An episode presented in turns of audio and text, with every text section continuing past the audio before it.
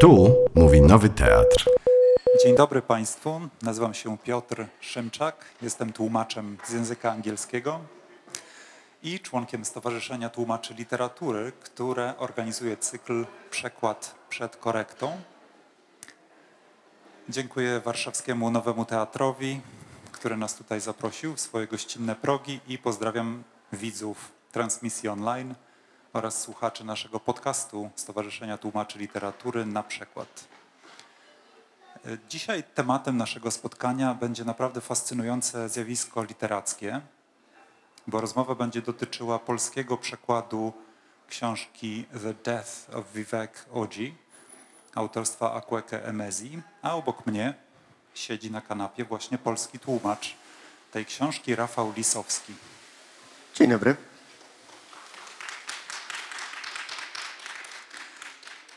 Rafał jest bardzo doświadczonym tłumaczem literackim z języka angielskiego. Myślę, że młodszym czytelnikom może się kojarzyć na przykład z przekładem bardzo popularnego cyklu baśnie o Boże, a dorosłym czytelnikom z wieloma przekładami, między innymi wielu książek Stephena Kinga, też takiej głośnej niedawno książki e, Coulsona Whiteheada pod tytułem Kolej podziemna, e, ewentualnie jeszcze niedawno listów Keta Vonneguta, za który magazyn literacki książki wyróżnił go swoją nagrodą. A prywatnie Rafał jest też znany z koleżeńskości i z życzliwości niestrudzonej pracy na rzecz Stowarzyszenia Tłumaczy Literatury, którego jest najprawdziwszym prezesem. Zawodowo też słynie z ogromnej wnikliwości i sumienności, więc bardzo się cieszę, że właśnie w jego ręce trafiła ta książka, która nie jest łatwa, a bardzo, bardzo wartościowa. No bo, Rafale, teraz do Twoich zawodowych osiągnięć możesz jeszcze dopisać przekład śmierci Viveka Ojiego, Akweke Emezi, bo książka ta się ukaże wkrótce nakładem wydawnictwa Filtry. Więc może zacznijmy tak trochę nietypowo, zamiast od razu gadać, to na początek przeczytaj nam krótki fragment książki w Twoim przekładzie. Dziękuję Ci bardzo, Piotrze, za wstęp. Tak, więc może jeszcze jedno słowo ode mnie, ponieważ e, struktura, o czym będziemy mówić, myślę, sporo e, tej książki jest bardzo taka misterna i poszatkowana, to e, ja dobierając tutaj te fragmenty dzisiaj do, do czytania, też, że tak powiem, pokierowałem się tym poszatkowaniem i zacznę od. Są rozdziały długie, są rozdziały krótkie, więc zacznę od krótkiego rozdziału, w którym mówi sam bohater o którym trochę więcej dowiemy się za chwilę, a jest to rozdział dziesiąty. Wiwek. Przez całe życie czułem się ciężki. Zawsze myślałem, że śmierć będzie ze wszystkiego najcięższa, ale nie była. Naprawdę nie była. Życie przypominało bycie ciągniętym w kółko przez beton. Mokry, zastygający beton, zasychający z każdym obrotem mojego opornego ciała. Jako dziecko byłem lekki.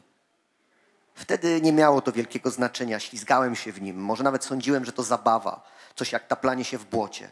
Wydawało mi się, że ta śliskość nigdy się nie zmieni.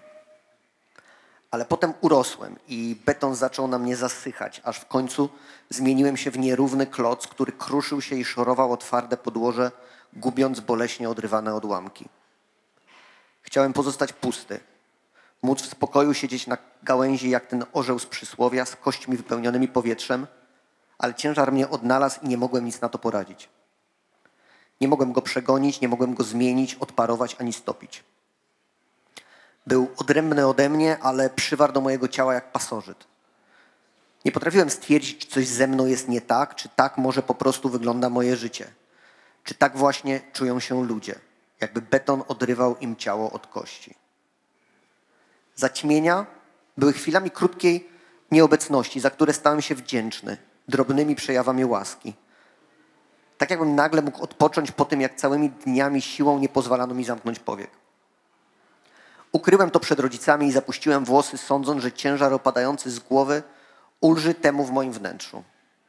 Podziałało. Nie, żeby cokolwiek stało się lżejsze, ale poczułem większą równowagę. Jakby jeden ciężar ciągnął drugi, przez co osłabiło wywierane, osłabło wywierane na mnie napięcie. Może stałem się po prostu punktem podparcia, na którym wszystko się osadzało, stworzniem. Nie wiem. Wiem tylko tyle, że z każdym centymetrem nieścinanych włosów trochę mniej mnie bolało. z perspektywy czasu nie bardzo rozumiem, przed czym miało mnie to chronić.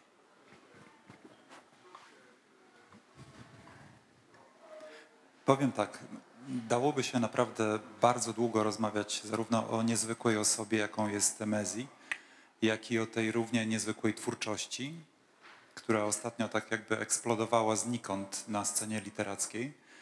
I na pewno tutaj nie zdołamy poruszyć wszystkich kwestii, które należałoby poruszyć, ale może zacznijmy od rzeczy podstawowych, więc powiedz nam, kto to taki Akweke Emezi? Więc Akweka Emezi jest, e, należałoby powiedzieć, osobą autorską, niebinarną osobą urodzoną w, e, nie pamiętam, 30 kilka lat temu w Nigerii. E, e, mieszkając w rodzinie nigeryjsko-tamilskiej, co też jest e, ważne później w, w kontekście tej książki, dlatego że ta książka też zawiera wiele takich elementów autobiograficznych, jeśli chodzi właśnie o dojrzewanie w Nigerii, w, mm, w środowisku częściowo imigranckim, mianowicie w środowisku znaczy nigeryjskich ojców i zagranicznych matek, w, które e, te e, kobiety e, założyły taką rzeczy, rzeczywiste stowarzyszenie, które się nazywa Niger Wives, które tutaj też występuje w tej książce i e, mm, kobiety, które przyjechały do, do Nigerii e, z różnych miejsc e, na świecie i jak gdyby znalazły tam e, takie mm, jakieś e, środowisko wsparcia. E, No więc e, Akweka Emezi e, wychowuje się bodajże do 16 roku życia chyba w Nigerii, potem wyjeżdża do, popraw mnie, do Ameryki, do Ameryki. I mm, jest, że tak powiem, osobą wielo, znaczy e, piszącą, tworzącą instalacje wideo również i tak dalej, ale obecnie e, najbardziej znaną z e, literatury, z powieści, która na razie nie ukazała się w, na polskim rynku Freshwater, która wyszła bodajże w 2018 roku i zrobiła dużo szumu w anglojęzycznym świecie literackim. I po tej książce nastąpiło wiele kolejnych. Śmierć Viveka Odziego jest e, drugą e, książką, ale e, również Akuke Mezi już ma na koncie dwie książki Young Adult, również poświęcone czy zawierające elementy dotyczące właśnie transpłciowości. Jeden, jedne wspomnienia, jeden tom poezji i najnowszą książkę, która chyba jeszcze nie wyszła e, i mnóstwo kolejnych pomysłów, więc jest osobą niesamowicie płodną twórczo, literacko. E, I to na ten, tę chwilę chyba wszystko, co należy powiedzieć, chyba, że masz coś do dodania. To znaczy, to co ja bym tylko dopowiedział, to jest to, że w pewnym sensie Akweke Emezi jest takim idealnym przewodnikiem po wielu światach, w tym sensie, że wychowanie w Nigerii, przeprowadzka i doświadczenie emigracji do Stanów Zjednoczonych, studia w Stanach Zjednoczonych, y, pisarstwo, które łączy kwestie kolonializmu, dekolonializmu, kwestie gender fluidity, kwestie przemocy. To jest tak niesamowicie na czasie łączy w sobie wszystkie możliwe kwestie, że to jest aż cud, jakiś cud. Na pewno nie bardzo łatwa rzecz dla samej Akweke Emezi. To jest osoba, która nie tylko jest gender fluid, a, czy tam niebinarna, ale zarazem jeszcze, no, dzisiaj byśmy to nazwali, nie jest neurotypowa. Przy czym trudno jest o tym trochę mówić, dlatego że Akweke Emezi bardzo asertywnie i, i rezolutnie tak jakby odcina się od zachodnich sposobów myślenia na temat zarówno płciowości, seksualności, jak i właśnie no, to, czego byśmy nazwali zdrowia psychicznego. Co sprawia, że bardzo wiele jest tam elementów z jej tego ludów, czy tam grupy etnicznej, w której się wychowała, Ibo, nigeryjskiej, więc to jest jeszcze moje dopowiedzenie. Y, No ale myślę, że po prostu tutaj będziemy rozmawiali o książkach i to nie są książki zwyczajne. To są książki bardzo niezwykłe, prozatorsko doskonałe moim zdaniem. Będziemy trochę mówili o tym, bo to jest częściowo kwestia jej wielkiego talentu, a częściowo też kwestia tej właśnie jej odmienności. Więc jeśli ktoś lubi rzeczy nowe, rzeczy, których do tej pory nie widział, to naprawdę jest tam czego szukać. Tak, jeśli mogę się podzielić osobistym doświadczeniem, to jeszcze też dopowiem, że Freshwater, czyli ten debiut MSI, ukazuje się w 2018 roku. I dla mnie to była jedna z pierwszych książek, które ja przeczytałem w 2021 roku, więc trochę się spóźniłem y, na tę imprezę. I potem już do samego końca tego ubiegłego roku nie przeczytałem drugiej książki, która by na mnie zrobiła równie wielkie wrażenie. Więc dla mnie to była książka roku. Um, może to nie znaczy bardzo wiele, ale magazyn The New Yorker też uznał, że to jest książka roku, więc tak jakby jest już nas dwóch, którzy twierdzimy, że to nie jest byle co. Mm, no i te wszystkie książki, które wymienił przed chwilą Rafał, to jest naprawdę jedno pasmo niesamowitych, zdumiewających rzeczy, które się pojawiają. Nieraz, tak jak w tym roku mówił y, Rafał, że będzie, będzie kontynuacja tej książki dla młodych czytelników pod tytułem Bitter, ale też już na publikację czeka You Made a Fool of Death with Your Beauty, bardzo piękny tytuł powieści i tomik wierszy pod bardzo mocnym też tytułem Content Warning Everything. Więc no, naprawdę fajna, niesamowita osoba. Z tego bogactwa w Polsce na razie dostajemy pierwszą, mam nadzieję, że nie ostatnią książkę. I to jest bardzo mocna i prozatorsko, i emocjonalnie śmierć Viveka Ogiego. I to jest jedna z tych takich książek, że po zamknięciu jej nie przestaje szumieć w głowie, naprawdę mocne wrażenie robi. Myślę, że po tym spotkaniu napiszę do Akweke Emezi jakiś fan mail, żeby podziękować za to doświadczenie lektury, opowiedzieć jej o naszym spotkaniu. Więc poproszę Rafała, żeby nam przybliżył w ogóle o czym to jest, co to jest ta książka i zarazem też współczuję Ci, Rafał, tego zadania, bo książka jest naprawdę ustrukturyzowana w takiej misternej formie jako literacka i taka egzystencjalna zagadka, więc trudno tu będzie uniknąć spoilerów. Więc Ty nam opowiadaj o książce, my wstrzymujemy w takim razie oddech, trzymamy za Ciebie kciuki. I ja chcę też powiedzieć, że no naprawdę miejmy świadomość, że to, co może nam powiedzieć Rafał tutaj bez spoilerów, to jest jakaś taka platońska jaskinia i my tylko widzimy te cienie i odblaski. Sama książka jest dużo bardziej barwna i tętniąca życiem. Tak, e, więc jest to o tyle ciekawa sytuacja, że z jednej strony y, czytelnikowi na dzień dobry może się wydawać, że o jakich spoilerach mowa, skoro spoiler jest w tytule. Tak? Y, dlatego, że książka oczywiście opowiada y, o śmierci głównego bohatera, od, którego, od której się zaczyna.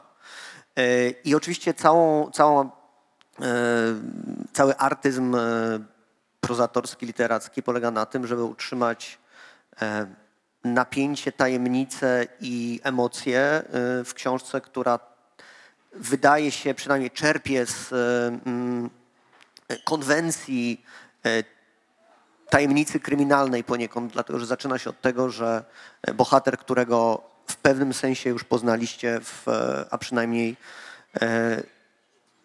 ten stan emocjonalny, który towarzyszy mu przez dłuższą część młodego życia, e, które się bardzo gwałtownie kończy. E, mm, zostaje znaleziony martwy e, na progu domu matki, zawinięty w kolorowy kawałek materiału. I jego matka, pochodząca właśnie z Indii,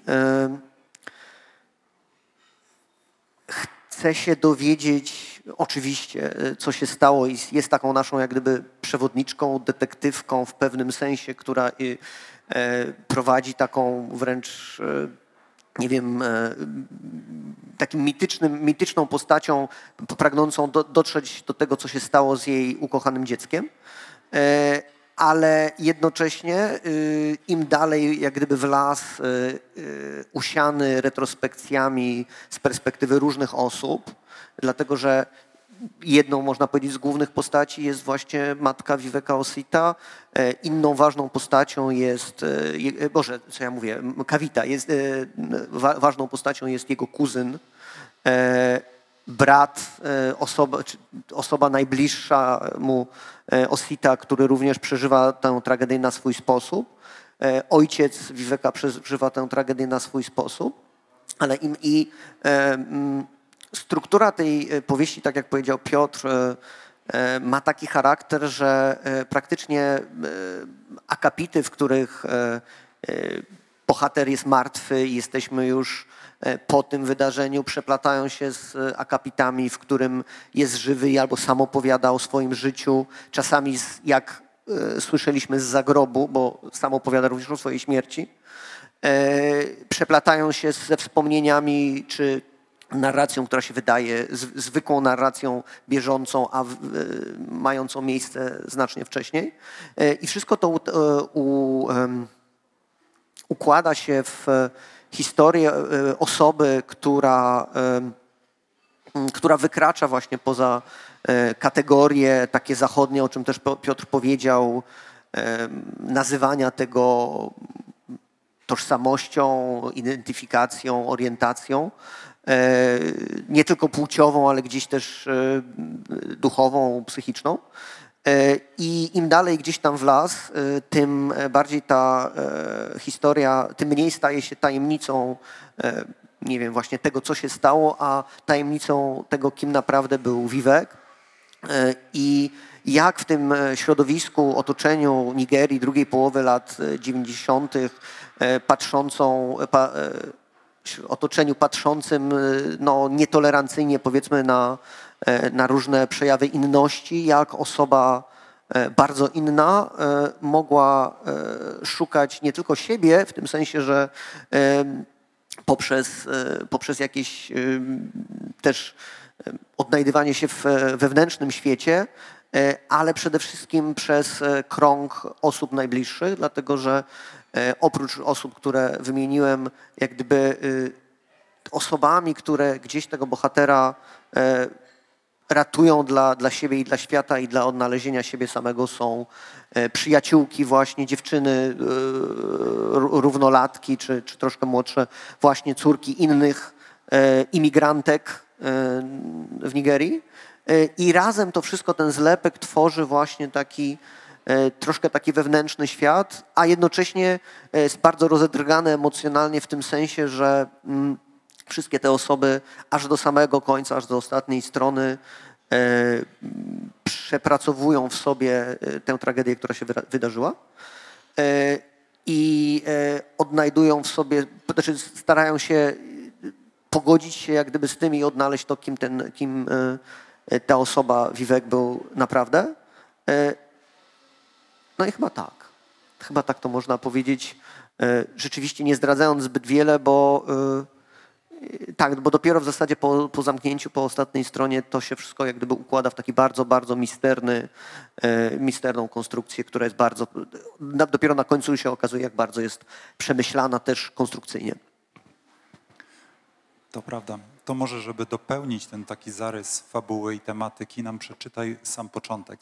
Początek książki to chyba nie jest spoiler, więc śmiało możemy zacząć od pierwszych dwóch rozdziałów. Tak, więc e, główny w zasadzie fragment, który przygotowałem na dzisiaj, to są pierwsze dwa rozdziały, e, czyli nie wiem, kilka stron, e, które są w zasadzie taką zam, poniekąd zamkniętą całością, wprowadzając, wprowadzającą nas w, w zasadzie w ducha i, i ideę całej dalszej książki. Rozdział pierwszy. Tego dnia, kiedy umarł Vivek Oji, spalili targ. Rozdział drugi. Gdyby ta historia była stosem zdjęć, takich starych, zaokrąglonych na rogach, trzymanych pod szkłem i koronkową serwetką na stolikach kawowych w salonach całego kraju, zaczęłaby się od ojca Viveka, Chiki. Na pierwszej odbitce jechałby autobusem do wioski w odwiedziny do matki, wystawiałby dyndającą rękę za okno, czułby pęd powietrza na twarzy i wiatr wdzierający się w uśmiech.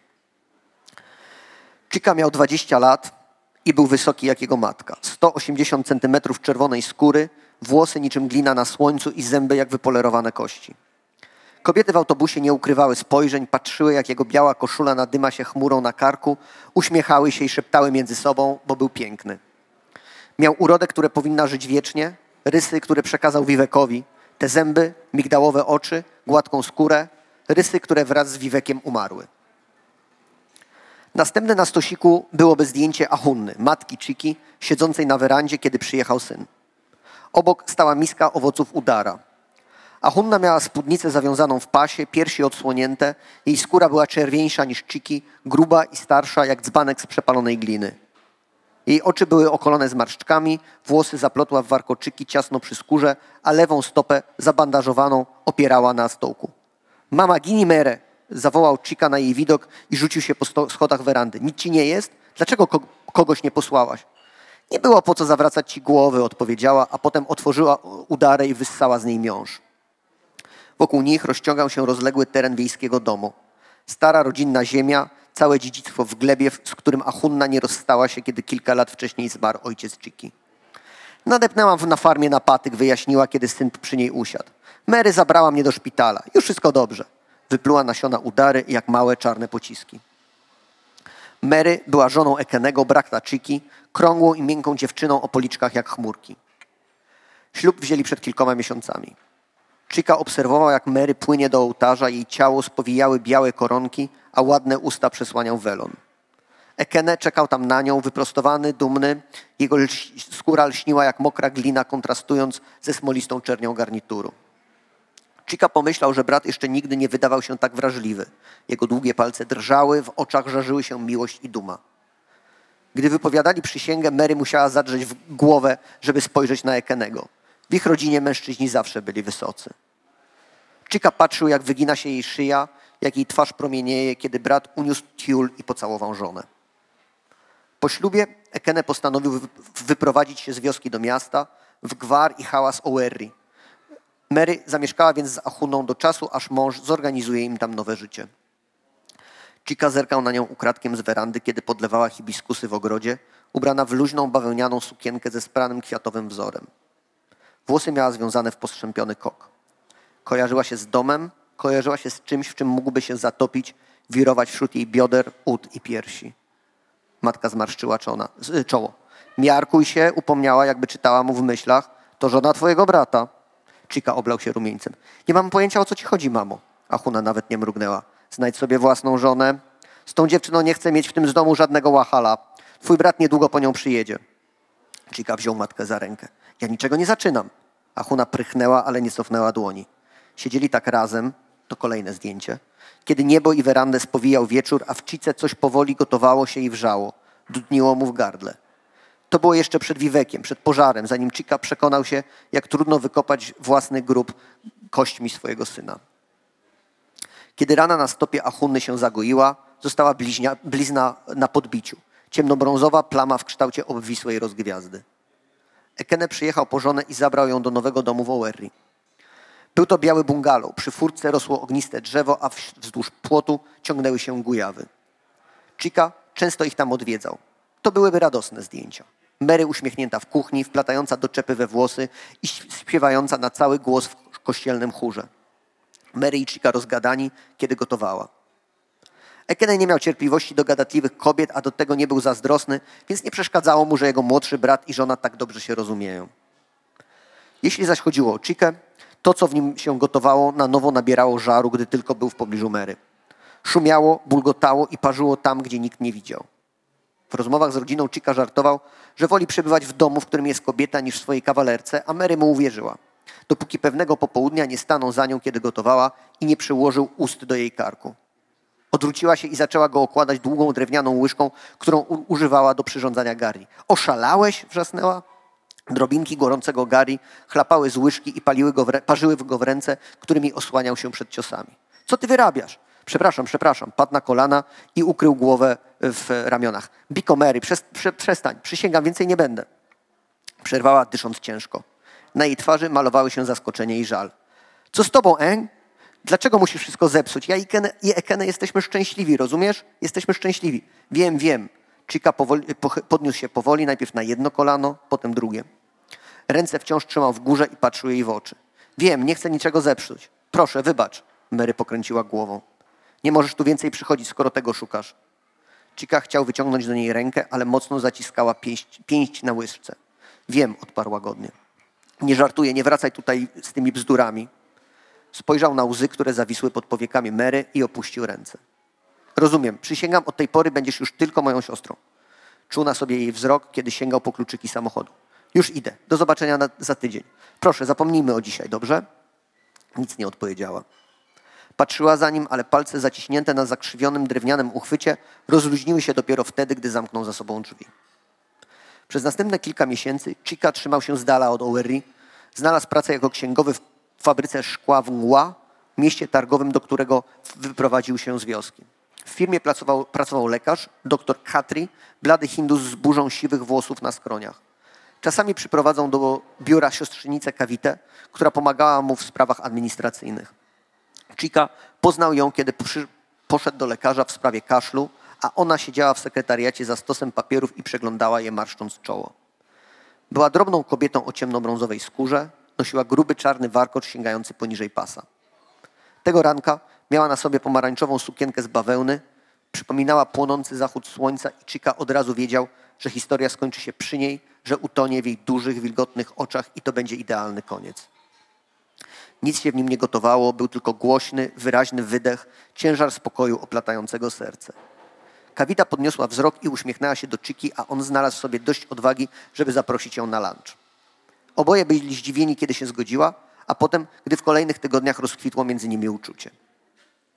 Gdy stało się jasne, że znajomość robi się poważna, doktor zaprosił Chikę do domu, gdzie Kawita podała herbatę i murukku w miseczkach. Nadgarstki miała delikatne, a ciemne włosy spływały z jej z ramion. Doktor Katri opowiedział, jak zaopiekował się nią po śmierci rodziców i jak przyjechała z nim z, Nigi z Indii do Nigerii. W Delhi mieliśmy problemy rodzinne, wyjaśnił. Z powodu kasty jej ojca. Lepiej było zacząć wszystko od nowa. Chika pokiwał głową. Z tego samego powodu zamieszkał w innym mieście niż jego rodzina. Rozpoczęcie od nowa było dobre. Osobność pozwalała poczuć się sobą, dowiedzieć się, kim się jest w oderwaniu od innych. Zdjęcie. Młodzi po obiedzie w ogródku za domem idą wzdłuż rzędu nagich krzewów różanych. Kawita łagodnie przesuwa palcami po gałęziach. Nie mogę się doczekać, aż zakwitną, mówi. Kiedy mieszkaliśmy w Delhi, nie cierpiałam zapachu róż, ale wujek je uwielbia, więc teraz to dziwne, ale kojarzą mi się tylko z domem. Zdjęcie. Dłoń Kawiti przykryta dłonią Chiki, ząbkowane liście zgniecione pod ich rękami, oddechy splątane w cichym pocałunku. Potem Chika pojechał do wioski i opowiedział o Kawicie matce. Chce, żeby się poznała, oznajmił, unikając jej wzroku. A Hunna patrzyła na syna, jej zgarbione plecy, ręce na zmianę wyjmowane z kieczeni i do nich chowane. Dzieci tak naprawdę nigdy się nie zmieniają, pomyślała, choćby nawet całkiem dorosły. Przyprowadź tę dziewczynę, powiedziała. Nsobu Adigi. Wróciła do obierania pochrzynu. Siedziała na niskim stoliku, stołku przed misą z bulwami, a skórki rzucała kozłom do ogródka. Chica stał nad nią jak odurzony. Po jego twarzy rozpływał się uśmiech. Dobrze, mamo, odezwał się w końcu. Dalu. Dopiero wtedy poczuł się gotowy odwiedzić Oweri, żeby podzielić się wiadomością z Mary i Ekenem, ponieważ wreszcie mógł wejść do ich domu z czystym sumieniem. Nigdy nie rozmawiał z Mary o tym, co się wtedy stało, o chwili źle ulokowanego pragnienia w parnej kuchni. Trzy miesiące później oświadczył się kawicie w ogrodzie różanym obok domu jej wuja. Wtedy gałęzie były już ciężkie od czerwonych i różowych kwiatów, a powietrze wypełniał ich zapach. Kawita uśmiechnęła się, zamrugała przeganiając łzy, a potem zarzuciła ręce na jego glinianą szyję i powiedziała tak. Kilka dni później rodziny zaczęły się kłócić o posag. Chica usiłował wyjaśnić doktorowi Katriemu, że to rodzina męża wykupuje pannę młodą, ale stary lekarz na samą myśl wpadł w szał. Przyjechaliśmy tu z Indii z posagiem Kawity, to jej dziedzictwo. Nie mogę puścić jej tak, jakby była dla nas nic nie warta. A ja nie mogę przyjąć wykupu od ojca swojej żony. Kiedy doktor Katri usłyszał to słowo, ojciec, do oczu napłynęły mu łzy i sprzeczka utknęła w miejscu. Ona doprawdy jest dla mnie jak córka, powiedział drżącym głosem. Achuna przewróciła oczami i wtrąciła się do rozmowy. Wy mężczyźni za dużo krzyczycie. Niech te posagi wzajemnie się zniosą, tak żeby nikt nie płacił nikomu. Doktor Katri zrobił wdech i już chciał protestować, ale uniosła rękę. Niech posad Kawiti zostanie dla dzieci. Nie chcę o tym więcej słyszeć. To był koniec dyskusji. Posagiem Kawity był niewielki zbiór ciężkiej złotej biżuterii, który wniosła do małżeństwa jej matka, a wcześniej należał do kobiet z poprzednich pokoleń. Zdjęcie. Chica z Kawitą w sypialni, tuż po ślubie, ciężkie naszyjniki i bransolety przelewają się przez jego ręce. Nawet nie wiem, co powiedzieć. To jest jak skarb, o którym czyta się w książkach. Kawita wzięła od niego biżuterię i włożyła z powrotem do pudełka. Dla naszych dzieci, przypomniała, nie wiedząc, że będą mieli tylko jedno. Zapomnijmy, że w ogóle to jest. Większość biżuterii pozostała w pudełku przez dwie kolejne dekady, Spoczywała na czerwonym aksamicie, a kamienie szlachetne i złote ogniwa połyskiwały w ciemności. Bywało, że w trudnych chwilach Chica i Kawita sprzedawali to i owo, ale gro zachowali, bo chcieli wysłać za to swojego syna Viveka do Ameryki. Kiedy jednak biżuteria w końcu upuściła pudełko, wyjęły ją właśnie ręce Viveka. Zdjęcie. Chłopiec bez koszulki układa sobie naszyjniki na piersi, przykrywa nimi swój srebrny łańcuszek, przypina do uszu złote klipsy, włoty, włosy spadają mu na ramiona. Wygląda jak panna młoda, półnagi, częściowo rozebrany. Na tym zdjęciu jest jeszcze jeden chłopiec. Ma na imię Osita. Jest wzrostu Viveka, ale szeroki w ramionach, o skórze jak gęsta glina. To syn Ekenego, urodzony przez Mary. Jego oczy są wąskie, a usta niewiarygodnie pełne. Na tym zdjęciu twarz Osity jest jak wyciosana, mroczna z niepokoju. Chłopiec stoi z założonymi rękami i zaciska szczękę, szykując się na coś, czego nie umie przewidzieć. Vivek uśmiecha się do kuzyna. Złote krople spadają mu na brwi. Baj, jak wyglądam? Pyta głosem melodyjnym jak dzwon. Znacznie później Osita żałował, że nie powiedział mu wtedy prawdy. Że był tak piękny, że przy nim powietrze wydawało się nudne, a Osita sztywniał z, pożądania. Zdejmij to, warknął tylko ochrypłym głosem. Schowaj na miejsce, zanim nas złapią. Wiwek nie posłuchał i okręcił się w miejscu. W jego twarzy było tyle światła, że Ositę zabolały oczy. Zrobiłbym wszystko, powiedział potem po pogrzebie Wiweka. Wszystko bym oddał, żeby jeszcze raz zobaczyć go tak jak wtedy, żywego i okrytego bogactwem. Targ, który spalili, znajdował się tuż za drugim rondem, gdy jechało się Chief Michael Road, za opuszczonymi biurowcami i skrzyżowaniem z zakładem wulkanizatora niskiego człowieka z blizną rozcinającą prawy policzek.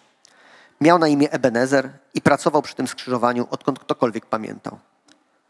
Kawita jeździła do niego z rodzinnym samochodem, kiedy trzeba było naprawić opony. Tym samochodem był srebrno-szary Peugeot 504 kupiony przez Chikę po latach pracy w fabryce szkła, żeby zastąpić gruchota, który prowadził wcześniej. W dzieciństwie Wiwek opierał małą dłoń o rozgrzany metal karoserii i przyskakiwał z nogi na nogę, oglądając Ebenezera przy pracy. Blizna na skórze mężczyzny była gruba, lśniąca, skrzepła czerwień wybijała się z brązu twarzy. Kiedy Ebenezer uśmiechał się do Wiweka, blizna opierała się zagięciom skóry, przez co usta tylko po jednej stronie unosiły się jak trzeba. Gdy jego dłonie poruszały, się, poruszały metalowymi kluczami i rurami albo pompowały powietrze, przezywał chłopca mały oga. Wiwek chichotał, ukrywając twarz w spódnicy Kawity. Był wtedy młody, żywy. Kawita opuszczała dłoń na zakrzywienie potylicy synka. Wyczuwała miękkie włosy, pod nimi ciepłą skórę i uformowaną kość, której, która nadawała kształt. Wiele lat później, kiedy znalazła go rozciągniętego na werandzie przed domem, przykrytego czterema metrami tkaniny akuete w czerwono-czarny wzór, którego, jak mówiła, już nigdy nie zapomni, tył jego czaszki był rozbity, a krew wsiąkała w wycieraczkę przed drzwiami. Mimo wszystko uniosła mu głowę, żeby przycisnąć policzek do jego policzka i krzyczeć. Włosy Wiweka spadały na jej ramiona, mokre, długie i grube, a ona wyła. Beta! Krzyk Kawiti rozciął powietrze. Obudź się, Beta! Jego jedna stopa leżała wykrzywiona obok przewróconej doniczki. Wokół kostki leżała rozsypana ziemia. Wszystko pachniało dymem. Wiwek nie miał butu, więc na podbiciu lewej nogi było widać bliznę. Miękką, ciem, ciemnobrązową rozgwiazdę. W dniu jego narodzin Chica uniósł dziecko w ramionach i spojrzał na tę bliznę. Widział ją już wcześniej. Kawita zawsze komentowała jej kształt, kiedy masowała stopy Achunny. Tak długo nie miała matki, że jej miłość do teściowej była wprost namacalna, przepełniona dziecięcym uczuciem setką tysięcy dotyków. Razem siedziały, czytały, spacerowały po farmie, a Achunna dziękowała opatrzności za to, że urodziła dwóch synów i dostała dwie córki. Kiedy Ekenemu i Mary urodził się Osita, płakała, pochylając się nad jego twarzyczką i cicho śpiewała mu w Ibo. Nie mogła się doczekać dziecka Czyki i Kawity. Rok później, kiedy Chi- Chica trzymał nowonarodzonego syna, czuł, że coś w nim zbie, wzbiera. Niczym warstwy lanego cementu gęstniejące w niezdrowy lęk, ale zignorował to. Przecież to tylko opowieści, nie mogą być prawdziwe. Dopiero nazajutrz do mgła dotarł chłopiec z wioski z wiadomością, że Achunna zmarła dzień wcześniej. Jej serce zatrzymało się na progu domu, ciało osunęło na ziemię jej gospodarstwa, gleba przyjęła jej obwisłą twarz. Powinienem był wiedzieć, myślał Chica, kiedy Kawita krzyczała z rozpaczy, przyciskając do piersi, piersi Wiweka. Wiedział. Jakże inaczej blizna mogłaby się pojawić na świecie na czyimś ciele, gdyby go najpierw nie opuściła? Ta sama rzecz nie może się znajdować w dwóch różnych miejscach jednocześnie. Wypierał to jednak przez lata, tak długo jak tylko mógł. Mówił, że to zabobon, że ślady na ich stopach to zbieg okoliczności.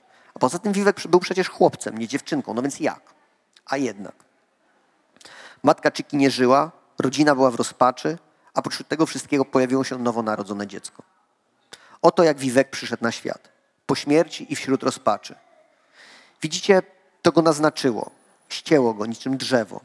Został sprowadzony do domu pełnego paraliżującego żalu. Całe jego życie było żałobą. Kawita nie miała już więcej dzieci. On wystarczy, mawiała. To wystarczy. Zdjęcie, dom wypełniony lamentem w dniu, gdy on go opuścił, zupełnie jak wtedy, kiedy się pojawił. Zdjęcie, jego owinięte ciało.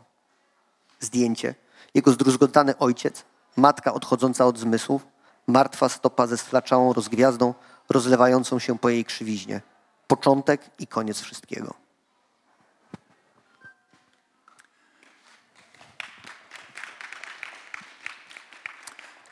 Powiem wam, że tak jak u Czechowa zawsze ta strzelba, która w pierwszym akcie musi wypalić, y, wisi gdzieś, musi wypalić w trzecim, to tutaj mam poczucie, że w tym rozdziale jest po prostu cały warsztat rusznikarski, który będzie potem bardzo pieczołowicie składany przez resztę książki. Mm, Akcja tej powieści, tak jak słyszeliśmy, toczy się w Nigerii w latach 90., Ym, więc tutaj chyba musimy też tak trochę się pokajać y, z Rafałem, że tutaj o problemach gender fluidity w Afryce i dyskursie dekolonialnym rozmawia dwóch białych facetów z obrączkami na palcach. No, Przepraszamy, tak jakby the patriarchy made us do it, to chcieliśmy znaleźć kogoś jeszcze, ale się nie udało w szybkim tempie. Więc może chociaż tak w kilku słowach powiem coś więcej o Nigerii, bo przygotowując się do spotkania starałem się przeglądać na przykład zawartość naszych mediów, zobaczyć na ile ten kraj i te kultury jego liczne są obecne w ogóle w naszym życiu publicznym. No nie znalazłem wiele, więc jest to ziemia naprawdę bardzo nieznana, myślę, dla wielu Polaków. Doszukałem się od informacji dosłownie tam takich rozproszonych. Jest na przykład u nas taka bardzo e, ostatnio głośna i bardzo dobra też z tego, co posłuchałem na Spotify, wokalistka Ifi Ude, która jest właśnie Polko-Nigeryjką i zresztą pochodzi z tego samego e, obszaru. Tam rzut beretem się urodziła od tego Owery, o którym czytał Rafał. Mamy nasz pierwszy poseł czarnoskóry na Sejm, John Godson. Urodził się w tym samym mieście, co Akweke Emezi, więc no, są związki jakieś tam, ale niewiele. I większość, myślę, Polaków kojarzy Nigerię może jeszcze z tego ich legendarnego przemysłu filmowego, bo to jest drugi po Indiach co do wielkości przemysł e, filmowy. No ale tak głównie to myślę, że się kojarzy z przekrętami na jakiegoś tam nigeryjskiego księcia albo z porwaniami Boko Haram.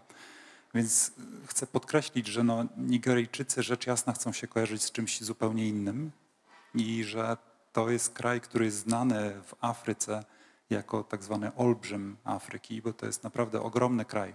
Tak popatrzyłem na mapę i gdyby połączyć powierzchnię Polski, Niemiec, Czech, Słowacji i Austrii, to jeszcze cały czas Nigeria byłaby większa niż te wszystkie kraje razem wzięte. A pod względem ludności to trzeba by połączyć znowu wszystkie te kraje, całe populacje i jeszcze trzeba dorzucić Francję, żeby mieć tylu, tylu ludzi, co jest w Nigerii. Tam jest ponad 200 milionów mieszkańców. Ich największe miasto, Lagos, mm, liczy sobie około 25 milionów mieszkańców. Jest chyba drugie co do wielkości na świecie. Także no, mm, jest to kraj, który zawiera w sobie niesamowitą obfitość różnych kultur i też nie chcemy tutaj mówić, że to jest nigeryjskie myślenie, nigeryjskie, mm, nigeryjski język na przykład, ponieważ tam jest 50 grup etnicznych, które się posługują ponad 500 językami lokalnymi, więc angielski jest językiem urzędowym, no ale głównie w miastach i ten angielski jest właśnie bardzo swoisty, jest bardzo charakterystyczny. W tej książce zresztą ta charakterystyczność jest bardzo mocno y, podkreślona. Tak jak mówiliśmy, że Akweke Emezi jest świetnym przewodnikiem, ponieważ rozumie te różne światy, to dzięki temu, że dorosłe życie spędza w Stanach Zjednoczonych, ale wychowało, wychowało, wychowało się w Nigerii, dobrze rozumie, jak przemycić, jak przekazać nam e, tę nigeryjskość. Więc tam jest Ibo, ten język Ibo w książce się pojawia co jakiś czas i ten taki charakterystyczny nigeryjski, angielski. Więc dla mnie jako czytelnika to było bardzo ciekawe. Czytałem to, czasami widać z kontekstu od razu, co oznacza jakiś zwrot. Czasami mm, łatwo było znaleźć w internecie, no ale czasami to jest naprawdę szukaj wiatru w polu. Więc jestem ciekaw dla ciebie, to musiał być problem podwójny, no bo raz, że trzeba zrozumieć, ale dwa, że jeszcze jakoś trzeba przełożyć, jakąś decyzję podjąć. Powiedz, jak się wgryzałeś w te sensy i jakie decyzje podejmowałeś, jakąś miałeś strategię? Tak, to znaczy strategii miałem kilka, tak jak Państwo zapewne słyszeli, znaczy zapewne słyszeli w, w tym fragmencie, w którym, e, który przeczytałem. E, On jest e, poniekąd usiany takimi wstawkami z IBO, które y, ja w większości zostawiłem, natomiast nie na takiej zasadzie, że nie wiem, co to znaczy, więc zostawiam, bo tak było w oryginale, tylko wbrew pozorom, może to też był taki, taki przykład tego, co my myślimy o, o Nigerii, bo jest daleko i, e, i nam się nie, nie, nie kojarzy, jak, wie, jak wiele miejsc poza naszym po prostu wąską sferą e, zachodniocentryczną, o której myślimy jako, jako to, o czym, e, znaczy ta sfera, o której wiemy wszystko, jak tylko otworzymy internet, a cała reszta świata to nie wiem, nie ma internetu, bo, bo to gdzieś w Afryce. No bynajmniej tak nie jest. I co jest, jak się zastanowić, oczywiste, że 220 milionów ludzi w, e, korzysta z internetu w bardzo intensywny sposób. E, więc w dzisiejszych czasach, natomiast oczywiście w przeszłości, tak jak ja często mówię o, o tłumaczeniu, że wiele rzeczy tłumaczyłoby się bardzo, du, znaczy dużo trudniej albo wręcz nie dałoby się przetłumaczyć, przynajmniej tak e, płynnie. Natomiast do większości, czy wręcz do wszystkich e, słów, zdań z Igbo, e, słów, zdań z e, nigeryjskiego można było Czasami wystarczyło rzeczywiście wrzucić w e, Google'a i od razu e, dowiedzieć się, trafić na e, słownik bardzo obfity pidżinu nigeryjskiego, edytowany przez społeczność, gdzie jest prawie wszystko. A nawet jeśli nie, no to, to nieco dłuższe grzebanie pozwalało dotrzeć do sensu. E, Jeśli chodzi o Igbo, czyli właśnie ten jeden z największych języków e, na południu e, Nigerii, którym posługują się bohaterowie, postanowiłem zachować te słowa, które wydają mi się, że można się ich domyślić z kontekstu mniej więcej. Różne takie głównie em, emotywne, tak? To, te, te słowa, które tutaj się pojawiają, nawet w tym fragmencie, to są takie wyrażenia jak co się stało, albo yy, jest też dużo takich słów, które trudno przetłumaczyć, bo są tylko na przykład, nie wiem, podkreśleniami pytania, takie mają funkcje fatyczne powiedzmy, więc ja to wszystko zostawiałem. Niekoniecznie do końca y, konstruk- y, Boże, mm, konsekwentnie, dlatego że kiedy na przykład jakieś słowo z Igbo pojawiało się w takim kontekście, że nie wiedząc co ono znaczy, nie dałoby się dowiedzieć. Na przykład y, kiedy w pewnym momencie właśnie taka Wita szuka Osity w, gdzieś tam w innym mieście, bo on e, po śmierci Viveka no, jest załamany, wyjeżdża, gdzieś tam prawda, zapija się w jakimś hotelu i ona jedzie go szukać. E, I, e, i szuka i mówi w, tam, nie wiem, po, po, ludzi wypytuje, że, że, że szuka tam wysoki, e, Gorimakpa, no i Gorimakpa to znaczy ogolony na łyso, taka fr- fryzura po prostu ten. No i tutaj ja napisałem ogolony na łyso, tak, dlatego że y, jakbyśmy napisali, to zostawili to, to słowo oryginalne, no to czytelnik by nie wiedział. Natomiast też kierowałem się tym, że Emezi mówi y, w wywiadach powiedzmy, że ta książka była pisana z myślą o, nie z myślą o nas, znaczy szeroko pojętym nas, no wiadomo, że nie o nas, bo jesteśmy w Polsce, ale powiedzmy, tak myślę zachodniocentrycznie znowu, prawda, nie z myślą o y, amerykańskim czytelniku czy brytyjskim czytelniku, tylko z myślą o nigeryjskim czytelniku, który wie, co to znaczy, rozumie, co to znaczy, to jest jego język.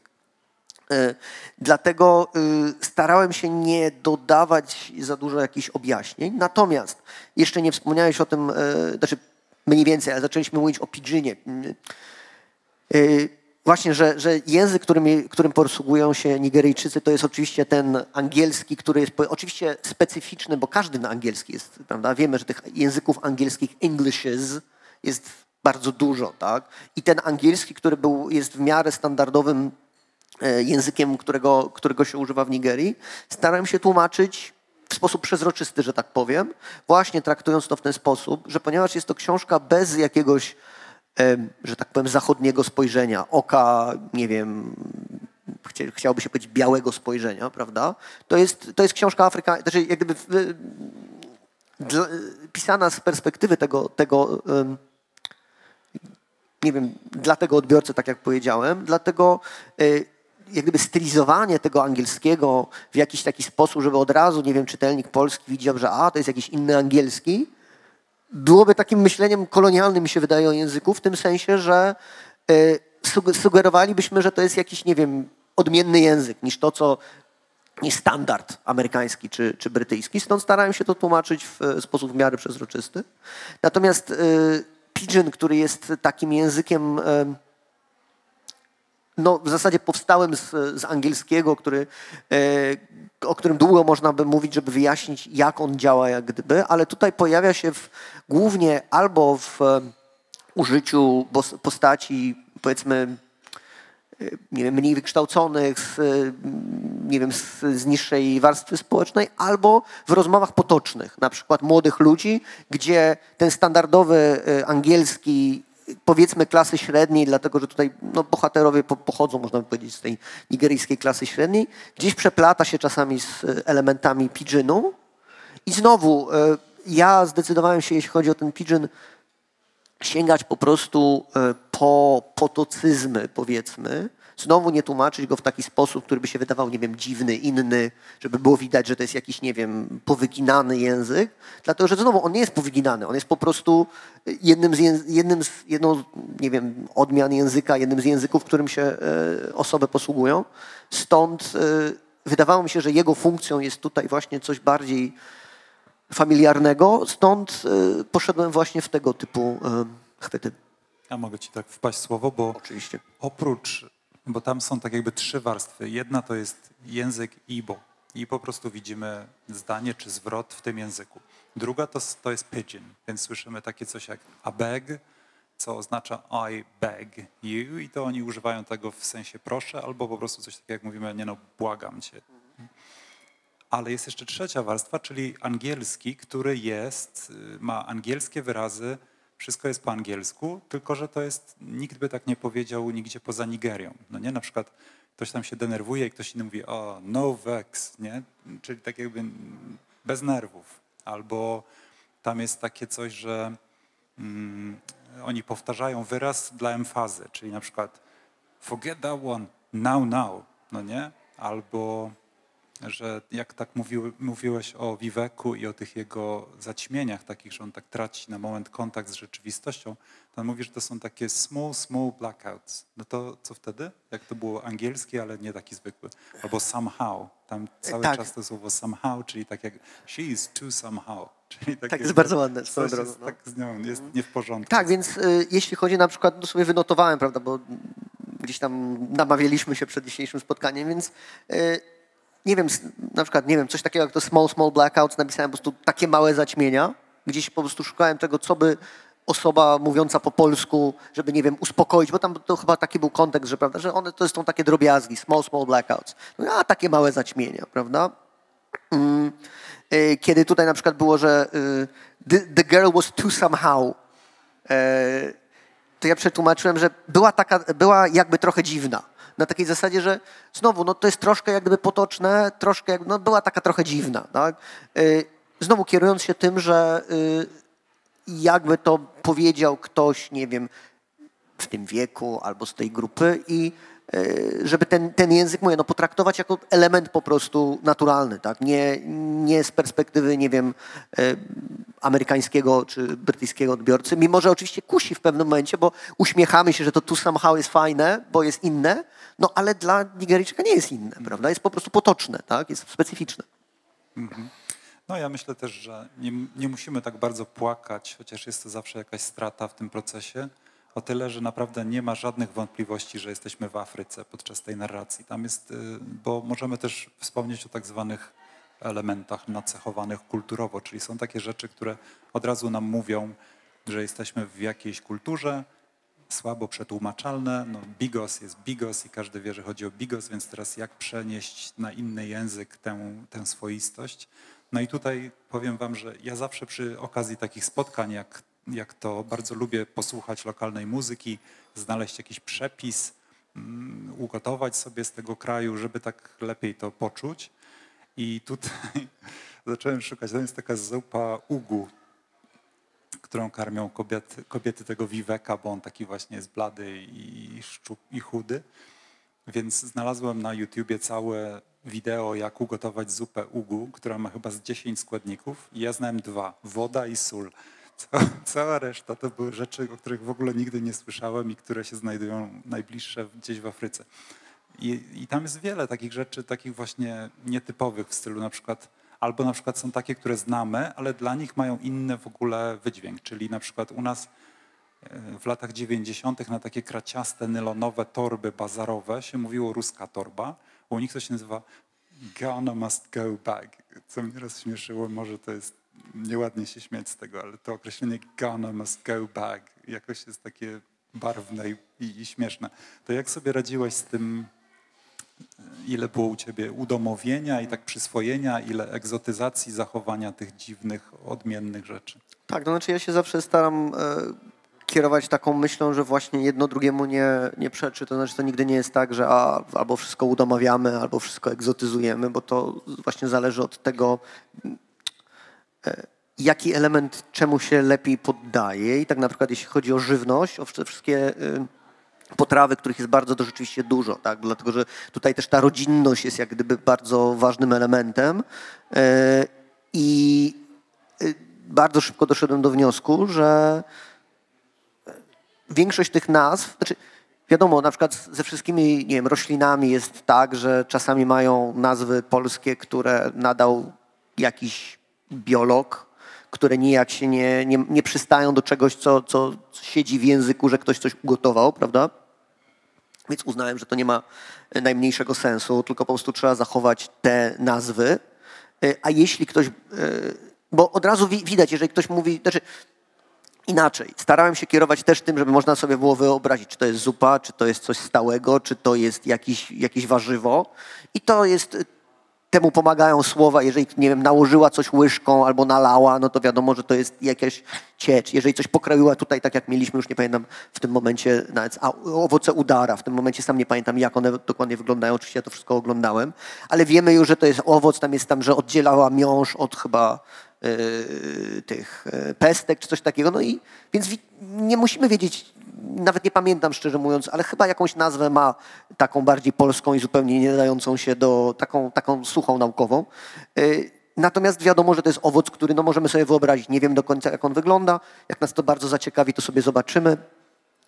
Ale no, nie szedłbym za taką ideą, która się pojawiła gdzieś tam E, że, no, że jak czytam taką książkę, gdzie gotują dużo dziwnych potraw, to tu powinny być, nie wiem, przypisy, żebym się czegoś dowiedziała, bo no, można, można sprawdzić, prawda? Natomiast jeśli chodzi choćby o te torby, rzeczywiście tak, to jest bardzo ciekawe. Oczywiście on to brzmi zabawnie, te Gana must go back. Historia oczywiście jest mniej zabawna, bo e, sięga... E, lat 80., kiedy mm, z powodu, no, znaczy historia Nigerii to znowu jest temat na dłuższe spotkanie, o, na, o którym ktoś bardziej wykształcony w tej dziedzinie niż e, ja musiałby się wypowiedzieć. Natomiast e, e, kiedy postanowiono z powodów już jakichś tam eksmito, znaczy wyrzucić z kraju wszystkich nielegalnie przybywających imigrantów, którzy w znacznej mierze pochodzili z Gany, no oni właśnie opuszczali Nigerię z tymi tobołkami i ponieważ no, że cała Gana się musiała wynieść, tak, no to stąd Ghana must go back. Ale jest to bardzo ciekawe, że właśnie w różnych krajach ta właśnie ta taka kraciasta, tam plastikowo jakaś ceratowa torba często właśnie ma związek i, bo o tym też można, o tej historii, dlaczego one są Ghana must go back Max też można przeczytać i o tym, że w różnych krajach e, noszą właśnie nazwy od różnych e, narodów imigranckich. I ja to przetłumaczyłem po prostu jako kraciaste bazarowe torby, mając poczucie, że jest duża szansa, że no, nie powiem przecież, że ruską torbę, po pierwsze to nie jest ładne sformułowanie, a poza tym no, nie, znaczy, nie, no, nie pasuje do prawda, Nie, to no, nie jest nie tak, że ktoś pasuje. powiedział, natomiast wydawało mi się, że jeżeli napiszę, że kraciasta bazarowa torba, to jeżeli ktoś pamięta lata 90., to zobaczy dokładnie tę torbę, e, o którą chodzi, którą co ciekawe na przykład dzisiaj, co u nas może jeszcze, może jeszcze e, nikt na to nie wpadł, ale y, zobaczyłem, że na przykład mm, e, w elementach mody e, teraz zaczęły właśnie te Gana Must Go bags e, być wykorzystywane. Na przykład całe, całe ubranie z tych toreb, łącznie z tym wymyślnym e, nakryciem, na- kobiecym nakryciem głowy. Więc tak, oczywiście wiadomo, że to jest pewne takie prawda, wywrotowe wykorzystanie czegoś, co kiedyś było symbolem biedy i, i, imigracji, natomiast tak, więc wciąż jest takim żywym elementem, natomiast właśnie w tym przypadku można sięgnąć po pewne skojarzenia, które mamy z naszym krajem. No dziękuję Ci Rafał, że tak przytoczyłeś nam etymologię. Wyszedłem na potwora. Czuję się jak człowiek, który się śmieje i dostaje głupawki na dźwięk słów Tutsi i Hutu. W każdym razie mm, chcę podkreślić, że no jest tam naprawdę, jest to w pewnym sensie podróż do Nigerii, chociaż też do Nigerii z przeszłości i w świat, który jest bardzo interesujący, bardzo odmienny i zarazem pod niektórymi względami, zwłaszcza tymi co bardziej przygnębiającymi, jest podobny do tego, co znamy z naszego własnego podwórka. I to nas prowadzi, tak, może to jest taka dosyć gwałtowna zmiana biegu, ale też w tym fragmencie, od którego zaczęliśmy spotkanie, to doświadczenie dojrzewania osoby, która nie mieści się w tradycyjnych szufladkach tej tożsamości płciowej czy seksualnej, było porównane do takiego stygnięcia, krzepnięcia betonu, czyli do takiego stopniowego tracenia poczucia płynności, śliskości, prawie że zabawy, a nabierania poczucia, że wszystko twardnieje, zastyga, wszystko skorupieje, staje się źródłem ciężaru, jakichś bolesnych tarć. Więc to jest regularny motyw w twórczości Emezji. W tej książce dla młodszych bohaterów y, Pat, to zdaje się, że Rafał wspominał, że bohaterką jest właśnie czarna trans dziewczynka i w tej debiutanckiej książce Freshwater też jest bardzo dużo o mierzeniu się z własną nienormatywnością, zarówno płciową, jak i seksualną, jak i psychiczną. I też w tym tomie wspomnień, o którym mówiłeś, DSM Turan, y, też Emezji bardzo szczegółowo opisuje korekty płci operacyjne, skutki, jakie to miało. Więc to jest no, centralny jakiś element y, i, i twórczości Akweke Emezji, no i trudno znaleźć lepszą osobę do, do właśnie wprowadzania go. Więc to są tematy ważne, to są tematy bolesne, to są tematy bardzo aktualne u nas teraz też w Polsce.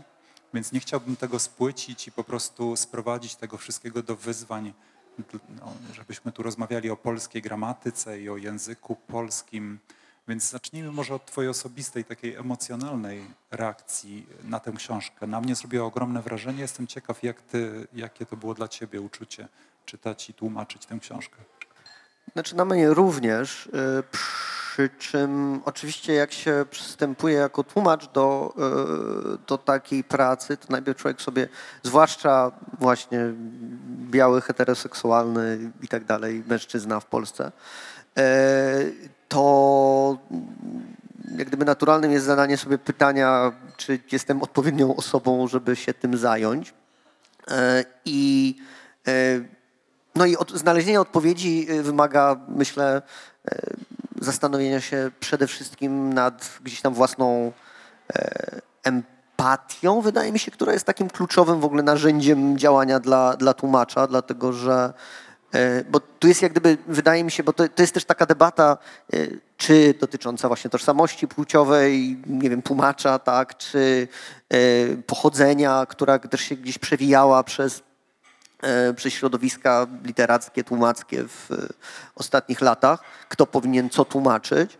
E, I to są jak gdyby też dwie oddzielne troszkę kwestie. Jedno reprezentacji, to znaczy tego, że ważne jest gdzieś tam, żeby osoby różnorodne nie tylko były autorami, autorkami, ale też tłumaczami i, e, i były widoczne i tłumaczyły to, co jak gdyby odpowiada ich doświadczeniu. Natomiast e, z perspektywy, nie wiem, mojej, to jest e, też kwestia mm, mm, jak gdyby szczerości podejścia i tego, e, czy jestem w stanie e, do tego podejść uczciwie i e, więc, więc to też jak gdyby narzucało się od razu przy mm, analizowaniu, zapoznawaniu się z tą książką, zrobiła na, mnie, tak jak powiedziałem, no, ogromne wrażenie też.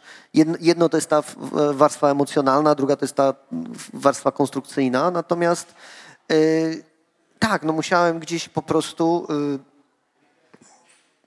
no, zna- znaleźć w sobie gdzieś tam po pierwsze sposób podejścia i jakiejś empatyczności. e, I a potem mo- mogłem się zastanawiać po prostu, powiedzmy, nad podejściem do konkretnych e, problemów. Ja tutaj nie będę zdradzał, bo to jest jak gdyby też, znaczy nie jest tajemnicą to, co, o czym mówiliśmy, że gdzieś cały czas obracamy się wokół, e, wokół jakiejś e, gender fluidity e, szeroko pojętej, natomiast e, nie chcę jak gdyby do, dochodzić do końca tego, bo to jest coś, co, e, o, czym przekona się czytelnik, czytelniczka po zapoznaniu się z całą książką. Natomiast E, no jak gdyby od, u mnie od strony emocjonalnej to też od razu się nakładała ta, ta, ta kwestia tego, jak ja do tego muszę podejść, żeby być e, gdzieś tam uczciwym i e, nie wiem, sojuszniczym, może to jest takie słowo, prawda, którego się używa, ale w tym sensie, że żeby to, co ja robię, było gdzieś tam też ważne. E, I, i, i szczere. Natomiast tak, wydawało mi się po prostu, że, że to jest do zrobienia, więc to postarałem się zrobić. No, tak mi się wydaje. Może tutaj. y, W jednym z wywiadów Akweke Emezi opowiada o tym, że zarzucono książce Pet, tej dla młodych czytelników, że tam jest wprawdzie czarna trans dziewczynka, ale to nie jest prawdziwa książka o doświadczeniu osób trans, ponieważ ta dziewczynka nie musi się mierzyć z tymi wszystkimi bolesnymi i dramatycznymi doświadczeniami. I Emezi mówi o tym, że w pewnym sensie jest to bardzo bolesne niezrozumienie, że chcemy sprowadzić tożsamość trans, czy nieheteronormatywność wyłącznie do trudnych doświadczeń, dramatów i problemów. I w pewnym sensie może dlatego myślę, to co powiedziałeś, Rafale, jest takim pozytywnym y, jakimś znakiem przyszłości, że mm, każdy w sobie może znaleźć empatię i każdy może zadecydować, czy chce być kimś, kto jest sojusznikiem albo kto chce pomóc, czy kimś, kto będzie chciał niszczyć albo tłamsić. Także dziękuję Ci za to wszystko, co powiedziałeś. Ciekawie się Ciebie słucha, ale myślę też, że naprawdę jest tak wiele tam wątków i możliwych rzeczy, że pewnie Państwu, którzy nas słuchają, przyszły do głowy inne pytania. Więc może teraz my skończymy na chwilę, a zapraszam Państwa do zadawania pytań. Ja podejdę z mikrofonem. Jeżeli ktoś chce się czegoś dowiedzieć od tłumacza, to Rafał czeka.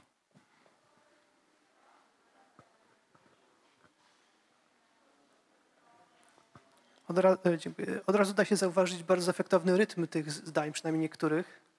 Gdyby Pan mógł coś więcej o tym powiedzieć. A w ogóle fajnie było posłuchać jakiegoś fragmentu w oryginale też. Nie wiem, czy dałoby się, że ktoś mógł przeczytać. Dałoby się. Okej, to najpierw, znaczy, jeśli chodzi o rytm, tak, znaczy, e, to ja powiem coś takiego, co jest taką ogólną, mi się wydaje, moją refleksją na temat tłumaczenia, że e, jeśli tekst jest tak dobrze napisany e, w oryginale i ma się w sobie oczywiście, jako będąc tłumaczem, ma się w sobie gdzieś tam ten, to, to, to poczucie tego, no nazwijmy to, to różnie można nazywać, prawda, nie wiem, rytmu, płynności, e, nie wiem, kształtu tego tekstu, e, to on jak gdyby narzu- znaczy kieruje, prowadzi, tak? Znaczy nie jest to coś e, strasznie świad- samoświ- znaczy tłumaczenie tego w taki sposób nie jest jakoś strasznie świad- samoświadome w tym sensie, że, że ja muszę myśleć o tym, żeby go zachować.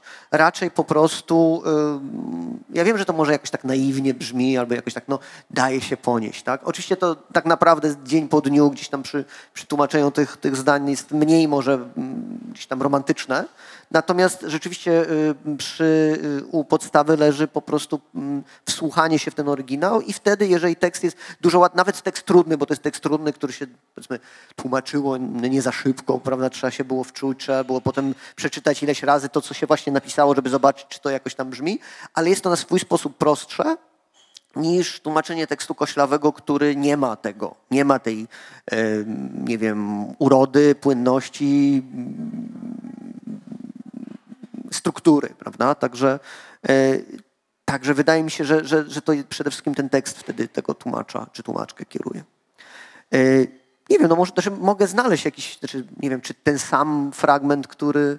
Ja może zaproponuję No, albo ty inne proponuj- masz na świeżo tę książkę, y, więc- Że postaram się, bo tutaj w Warszawie działa stowarzyszenie, organizacja osób z Nigerii, więc postaram się znaleźć kogoś, kto by władał nigeryjskim, angielskim i do podcastu na przykład zapraszam Państwa i tam, kiedy się ukaże ta relacja z tego naszego spotkania, to mam nadzieję, że będą również fragmenty y, oryginalnym nigeryjskim, angielskim, bo to też wiele się traci, myślę, w t- tym takim standardowym, jak z rżniętego kryształu jakimś tam brytyjskim czy amerykańskim.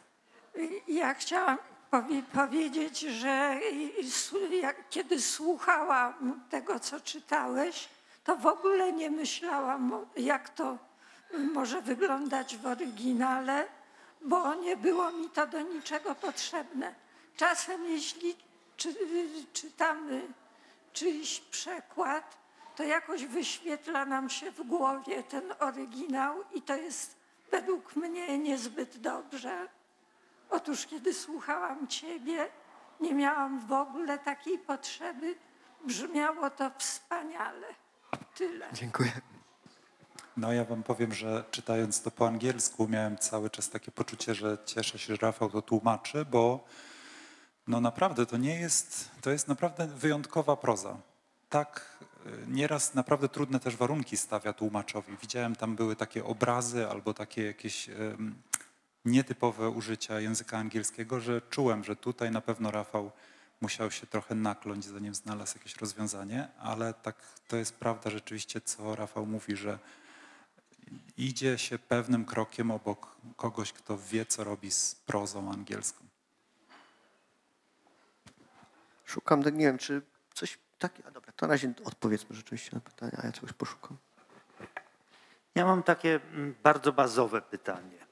E, Możesz powiedzieć, jak to było? Czy to było tak, e, że wydawnictwo się do ciebie zgłosiło z propozycją tłumaczenia?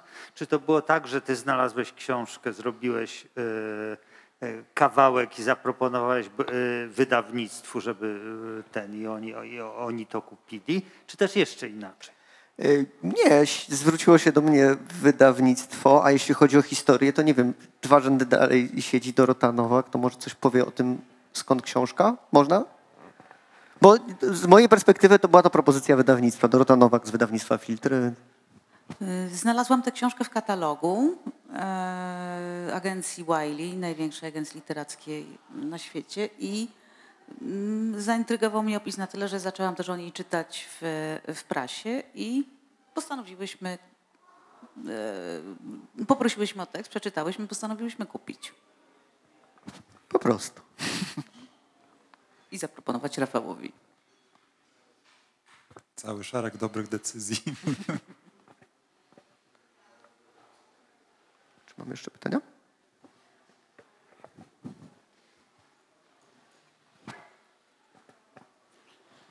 E, Ja mam takie pytanie, bo y, wspomniałeś o tym aspekcie takiej neutralizacji języka, który jest dość specyficzny i być może w, trudny do zrozumienia dla przeciętnego polskiego czytelnika i czytelniczki. I skojarzyło mi się to z takim trochę innym podejściem do tłumaczenia. Na przykładzie książki Sugarbane Douglasa Stewarta w tłumaczeniu Krzysztofa Cieślika. I Krzysztof w tej książce robi coś odwrotnego, czyli próbuje oddać ten język, powiedzmy jakiś rodzaj hermetyczności tego języka, y, jego aspekt lokalny, przenosi na język polski. Ty tego nie robisz i to mi się wydaje, w mojej opinii, a przeczytałem też już twoje tłumaczenie, miałem taką przyjemność, em, o wiele bardziej jakieś takie zachowawcze, ale zarazem mm, mniej w tym jest takiej translatorskiej emfazy. I chciałbym się spytać, jak ty się odnosisz też do takich eksperymentów, które podjął Krzysztof I być może jak go oceniasz, albo może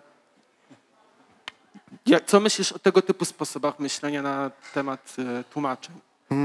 To znaczy tak, no nie czytałem e, jeszcze Szagiego Baina, więc się nie mogę wypowiedzieć co do jak gdyby meritum e, tej książki. Natomiast e, no mogę rozwinąć to, to co, o czym mówiłem przed chwilą, że po prostu, znaczy przed chwilą, że y, musiałem się zastanowić, oczywiście zastanawiałem się, ojej, no tak, ten język jest specyficzny, tylko y, no i w związku z tym, czy my, właśnie, czy on musi być taki gdzieś tam obcy w, mm, w odbiorze. Jasne, że to jest na swój sposób e, zachowawcze w tym sensie, że, że go przyciągamy troszkę do, do swojego odbioru.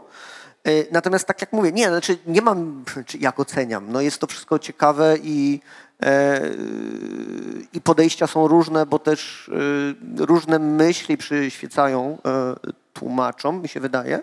I być może można by, to byłby fajny eksperyment zrobić, e, nie wiem, drugie tłumaczenie, które by tego samego tekstu, które by szło w e, przeciwnym kierunku, prawda? Natomiast ja się po prostu zastanawiałem, czy e, ile zyskamy, powiedzmy tak, ile zyskamy, ile stracimy. I też miałem takie poczucie, nie wiem, może to ta zachowawczość wynika właśnie z e, tego, żeby e, nie, e, nie popaść właśnie w takie e, udziwnienie, które miało taki charakter właśnie, no nie wiem, gdzieś tam kolonialny, na zasadzie patrzcie, to jest dziwny angielski, tak? I jasne, że e, ja czytając tę książkę, powiedzmy, wykształcony w, w, w, kwestii anglistycznej przez, prawda, e, nie wiem, amerykański, czy amerykańską, czy brytyjską odmianę angielskiego, która jest gdzieś tam dla mnie przezroczysta, odbiór jest podobny, prawda, y, gdzieś tam jak, nie wiem, angielskiego czy amerykańskiego czytelnika, który odbierze to jako takie no, dziwne, troszkę specyficzne. Natomiast tak jak mówię, y, też gdzieś przygotowując się i słuchając, czy czytając, bo już nie pamiętam, czy to był wywiad wideo, czy, czy tekstowy, e, właśnie wypowiedzi e, Emezji, gdzie tam, nie wiem, dziennikarka pytała, no właśnie, tam są takie frazy i dlaczego ty ich nie tłumaczysz? E, I mówiła, no bo ja, to, to jest, piszę dla, dla odbiorcy nigeryjskiego, no to pomyślałem, że okej, no to w takim razie y, niech to będzie tego typu odbiór. Natomiast wiadomo, że albo, albo, tak? Coś, coś trzeba było wybrać i, i ja wybrałem akurat to. Natomiast taki, taki ruch w przeciwną stronę też jest ciekawy, tak? Natomiast tak mi się wydawało, że to będzie, nie wiem, wierniejsze chyba tej, tej idei. Tak mi się wydawało. To jeszcze kontynuując ten wątek, chciałem się dopytać, czy um, sprawdzały się, wyglądały tłumaczenia na inne języki obce tej powieści? Y, Nie, nie sprawdzałem. Y, Nie wiem, czy, znaczy, nie wiem, czy wyszło na języki, które z, jakoś znam. Francuski znam, powiedzmy tak, że mógłbym w miarę, ale też bym nie umiał pewnie ocenić y, tego, prawda, na przykład, znaczy, to też jest coś innego, bo wyobrażam sobie, nie mam pojęcia, jak, jakby wyglądało tłumaczenie po francusku, ale z kolei przez to, że Francja jest multikulturowa, prawda, więc można by było pewnie czerpać z czegoś, co jest autentyczne, jakimś francuskim y, powiem afrykańskim, chociaż oczywiście to nic nie znaczy, ale wiadomo o co chodzi, prawda? Natomiast y, no, polski, który jest y, no, gdzieś tam no, nasz lokalny, trzeba by robić od nowa i, y, i, i, i troszkę udawać. Tak, ja też mam wrażenie, że może w Shuggy Bain bardziej chodziło o kwestię klasowości, a tutaj etniczności, więc ta egzotyzacja, którą stosujesz, bo tam bardzo wiele jest, no jest to bardzo książka nigeryjska, bardzo Ibo, tak jak Shuggy Bain nie jest już, jest bardzo spolszczony właśnie przez tą brawurową taką y, akcję z przetłumaczeniem jej na polski, ale taki właśnie dialektalny.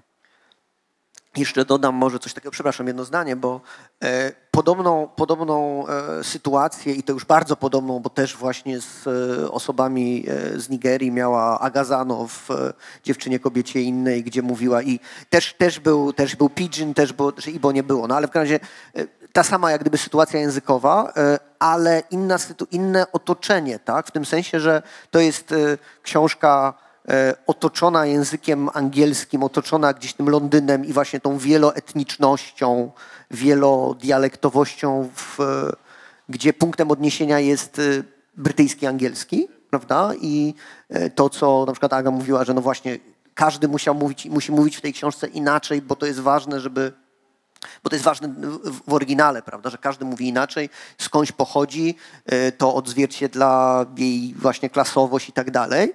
A tutaj tego spojrzenia właśnie, ja to mówię, no w dużym uproszczeniu powiedziałem białego, tak, ale niekoniecznie zachodniego w ogóle nie ma, tak, także tak samo mówię, no tak się tym, tym starałem kierować, że e, żeby nie, nie dodać tego, tego właśnie jak gdyby naszego spojrzenia. A na jej oczywiście to jest, są granice, bo wiadomo, że ono wciąż będzie. Tak? Sam fakt, że, że patrzymy na to i, i Piotr prawda, mówi, że ta książka jest bardzo nigeryjska, bo są właśnie są wtręty, są, jest rzeczywistość, są potrawy i tak dalej, więc ona pozostanie. Wydaje mi się, że ona tak czy inaczej pozostanie nigeryjska, nawet jeżeli ten język niekoniecznie będzie próbował od, odzwierciedlić coś takiego jak pidgin, czego my nie mamy. Tak?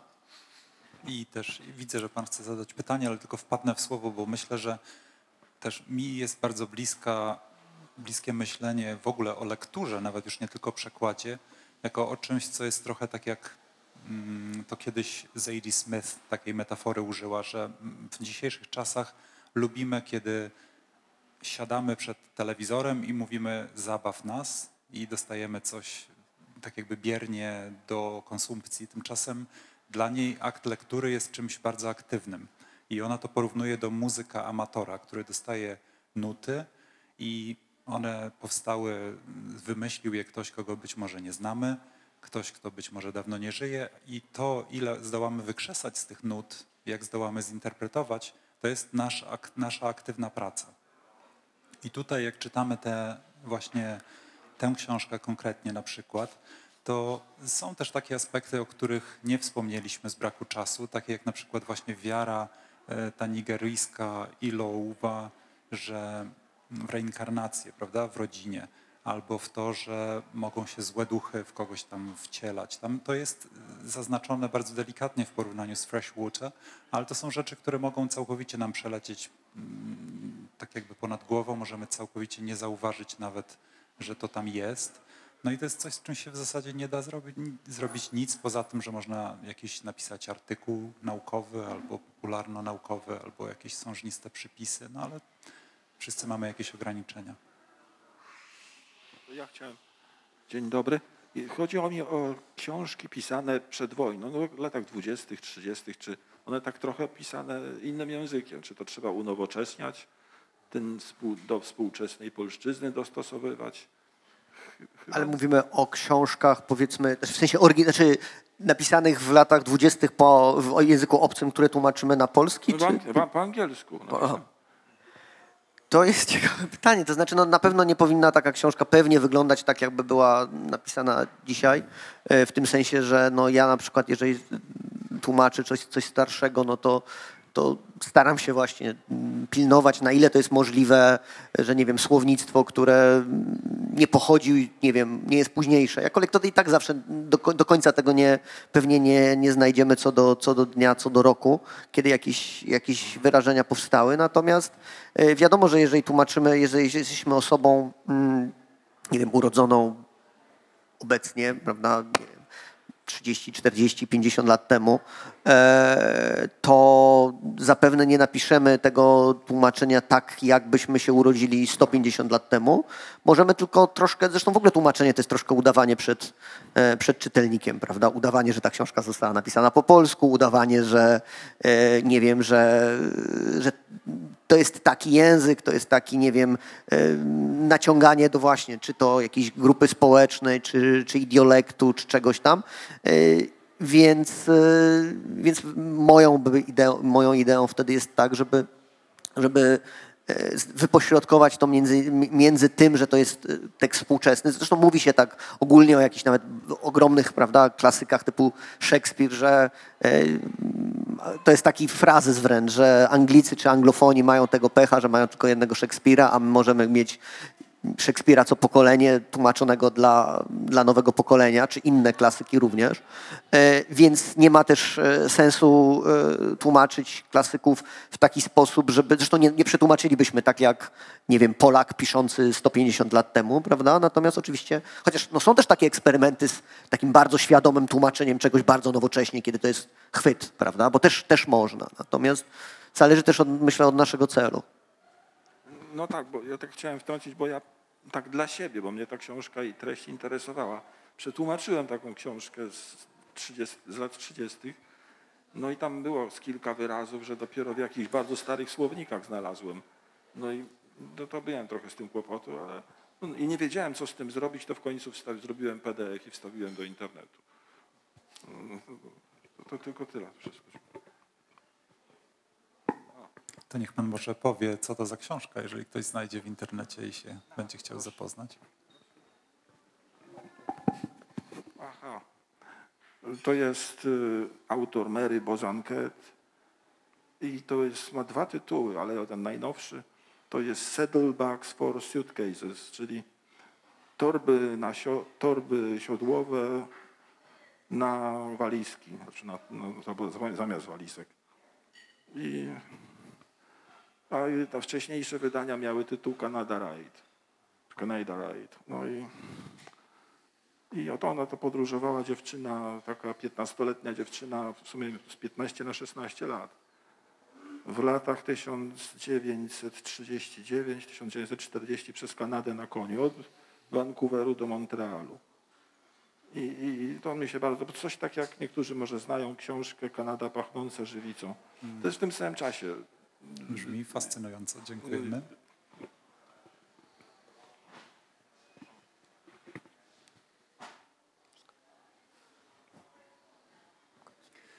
Bardzo serdecznie dziękuję Tobie, Rafale.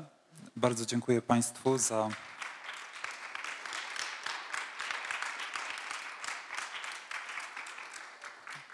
Bardzo dziękuję Państwu za udział w spotkaniu i naszym widzom i naszym słuchaczom. I bardzo zachęcam do zapoznania się z tą książką, która ukaże się wkrótce w wydawnictwie Filtry. Śmierć Viveka Odziego, autor, autorstwa Akweke Emezi. Dziękuję. Dziękuję bardzo.